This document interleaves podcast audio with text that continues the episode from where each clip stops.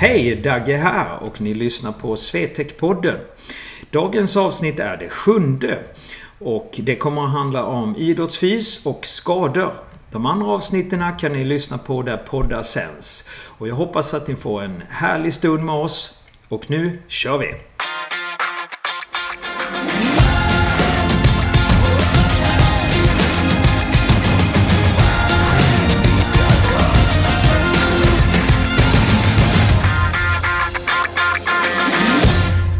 Då var det dags för det sjunde avsnittet i Swetec-podden. Dagens tema handlar om idrott och skador. Och eh, när man tänker på det här temat så kan man ju få lite olika associationer. Men det som jag tycker är det största problemet idag för individuella idrottare och framförallt inom lagidrotten är just att man vill skapa ett resultat men man har inte förutsättningarna kanske för att göra det. Och i min värld fungerar det som så att idrott handlar ju alltid om en prestation. Och för att kunna skapa en prestation så måste jag ha en förutsättning för det. Jag måste ha tekniska förutsättningar. Jag måste ha fysiska förutsättningar. Och jag måste ha idrottskunskap. Alltså en förståelse om hur idrotten eh, utförs och spelas eller om det nu är att hur man ja, utför det helt enkelt. För mig är grunden för prestation fysiken. Och fysiken ser ju helt olika ut på alla individer. Inom lagidrotten har vi ju den största problematiken egentligen för att där är det ju som så, ofta har man kanske då runt 20 stycken spelare och där har man ju också 20 helt olika förutsättningar.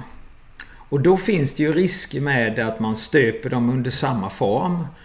Eller att man kanske påverkar dem då på ett sånt sätt som inte kroppen riktigt har eh, ska vi säga, byggts upp för. Och det finns ju då många olika strategier eller träningsformer som har påverkat de här idrottarna. Man kanske har haft en, en tränare som har jobbat med väldigt mycket kraft och volym. Eller så har man jobbat med en fystränare eller tränare som har jobbat väldigt mycket med flexibilitet, powerful träning och mer dimensionella övningar och rörelser hela tiden. Och sen så kan man också se skillnaderna på vad de har gjort på, vi ska kalla det fritiden eller den normala tiden. Alltså om de har ett arbete där man är stillasittande eller du har ett arbete där du jobbar med kroppen. Typ som en bönder ofta som har helt andra förutsättningar och har mindre skador än de som är mer stillasittande. Så med de här grunderna så kanske man skulle kunna skaffa sig helt andra förutsättningar för att nå de här målen och resultaten. Men då krävs det ju faktiskt en sak. Det krävs en person som har kompetens och analysverktyg att kunna se vad det är man har och sen då forma de här förutsättningarna för den här eh, prestationen och resultatet. Och här är det ju många klubbar i de lägre nivåerna under eliten som tullar på det här. Det är inte där man prioriterar ekonomin om man uttrycker mig så.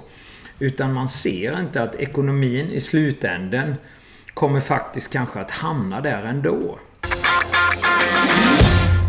Och vad menar jag med det? Jo, det är ju just det att om spelaromsättningen och kanske till och med tränaren får lämna för att inte resultatet kan nås. Så kommer ju ekonomin tillbaka till den delen.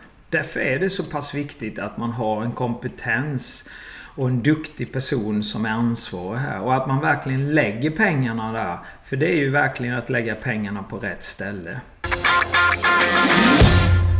Ett bra exempel på det här är när jag var till exempel fysansvarig i Kristianstad Hockey för tre år sedan. Eh, då fick jag en förfrågan från den tidigare sportchefen Joakim Johansson väldigt tidigt. Det var i februari, har för mig. Och eh, man åkte ur då eh, i kvalet där. Och vi kom överens om att jag då skulle ta det ansvaret. Man ville hitta liksom en en ny väg att bedriva fysträningen på. Och kanske då få en mer kontinuitet i vad man gjorde. För innan hade det varit väldigt mycket olikheter i tränare och då hade man också fått lite olika träningsförutsättningar hela tiden. Så man gjorde en liten satsning där då och eh, gjorde mig ansvarig helt enkelt. Och vad gjorde jag då? Jo, jag tog och samlade alla spelare och sportchefen och eh, predikade lite om vad jag tycker angående fysisk träning och framförallt hur man kanske skulle förändra den fysiska träningen just för ishockey. Att hitta mer funktionella eh, delar som har liksom med ishockeyn att göra. Att vi skulle bli mycket mer rörligare, hitta mer kraft och hastighet i träningen och framförallt också att förebygga förutsättningar för överbelastningar eh, för framtiden. Efter detta så tog jag och gjorde en eh, analys på alla spelarna. Alltså jag scannade dem om man uttrycker så, gick igenom dem, kände på dem. Sen gjorde jag fystester så att jag såg deras fysiska förutsättningar. Och därefter så programmerade jag upp en basträning för hela laget om man säger så. Det här är basen. Och sen så tog jag ut individuella bitar som jag tog på ja, spelarna. Som de kanske behövde lite mer av och så vidare. Och la det även på deras eh, individuella program som de hade bland annat när de hade sin semesterperiod då i, eh, efter midsommar där. Så jag fortsatte med testningen ända fram till eh, istart. Och så fick vi ju en ny tränare väl lite sent där då för jag var ansvarig fram till dess. Och vi diskuterade vidare och fortsatte helt enkelt med den inslagna linjen. Och den här säsongen ska ju sen bli kanske en av de bästa säsongerna Kristianstad har gjort i deras historia. Eh, vi hade väldigt lite skador. Eh, vi hade ju några traumaskador, alltså något skott på foten, eh, någon hjärnskakning och så. Men vi hade ju ett fantastiskt bra team runt också, medicinskt team. Så att det var ju flera bra ingredienser som skapade det här resultatet. Eh, fysträningen fortsatte under säsongen men som jag sa tidigare man prioriterade inte detta som nummer ett. Men man prioriterade lite mer än vad man gjort innan. Så jag hade en fysträning i veckan som jag skulle komma då till laget och köra. Och jag kan tycka att det var lite lite men jag försökte göra det bästa av situationen. Eh, så när vi körde de här fyspasserna under veckan så eh, körde jag väldigt mycket rörlighet och eh, skapa mycket hastighet i träningen hela tiden. Och hålla kvar den höga pulsen i träningen. Sen fick de ju program som de skulle jobba med själva på gymmet. Eh, och det var mycket styrkeövningar just för att det är det de klarar bäst själv. Och summa summarum som jag sa tidigare så var det här den bästa säsongen och vi hade ju väldigt, väldigt lite skador frånsett de här traumaskadorna.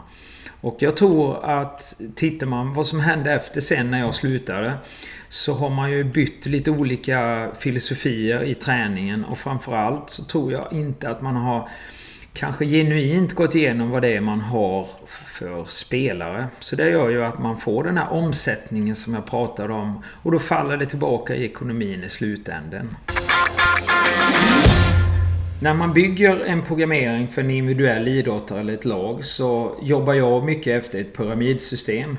Och det bygger ju på att jag ska skapa en, en grund som ska tåla all den här belastningen. Som i slutändan då blir en spets. Och den spetsen är ju resultat och prestation. Och det gör det ju att om jag inte har förberett den här personen via alla de här olika eh, cirklarna som jag har under säsong. Och skapa för, framförallt i försäsongen. Att jag bygger upp och tar en del i taget eh, och bygger liksom på, på, på, på. Så gör det ju att kroppen inte kommer att tåla den här belastningen i slutänden. Men om jag har tålamod och jobbar då efter det här pyramidsystemet så tål ju kroppen betydligt högre belastning i slutänden.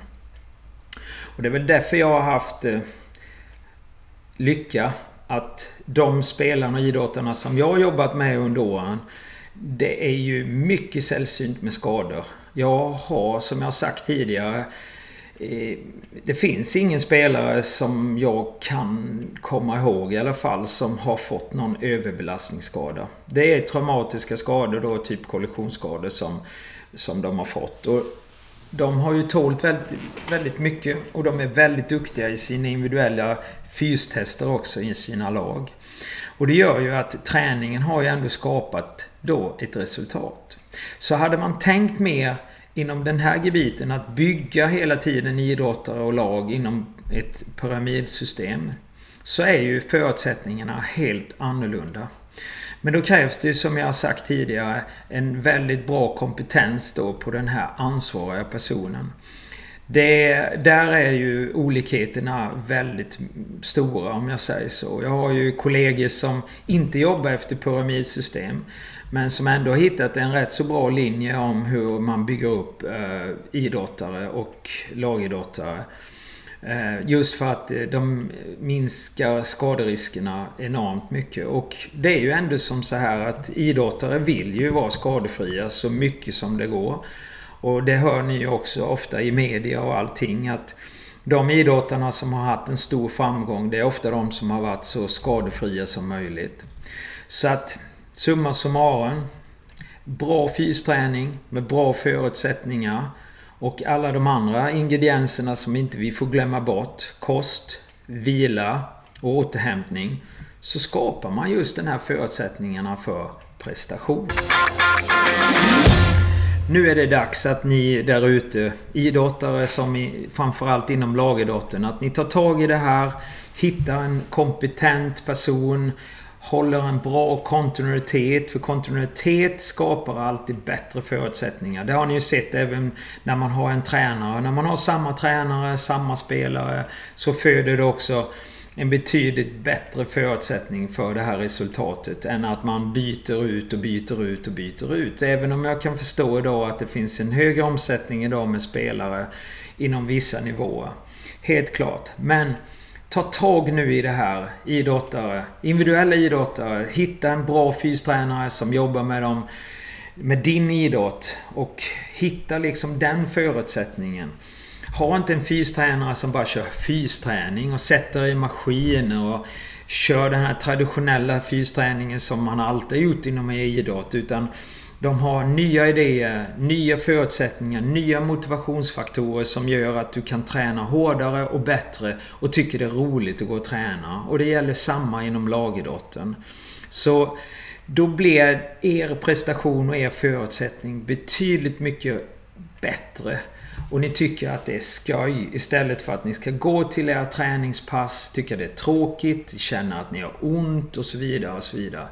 Det är inte det optimala läget. Så jag hoppas att ni har haft en trevlig stund här på podden och att ni lyssnar nästa vecka. Nästa vecka kommer temat att vara pyramidträning och det kommer jag gå igenom lite hur jag bygger upp mina faser. Så fram till dess, ha det så gött! Tjingeling!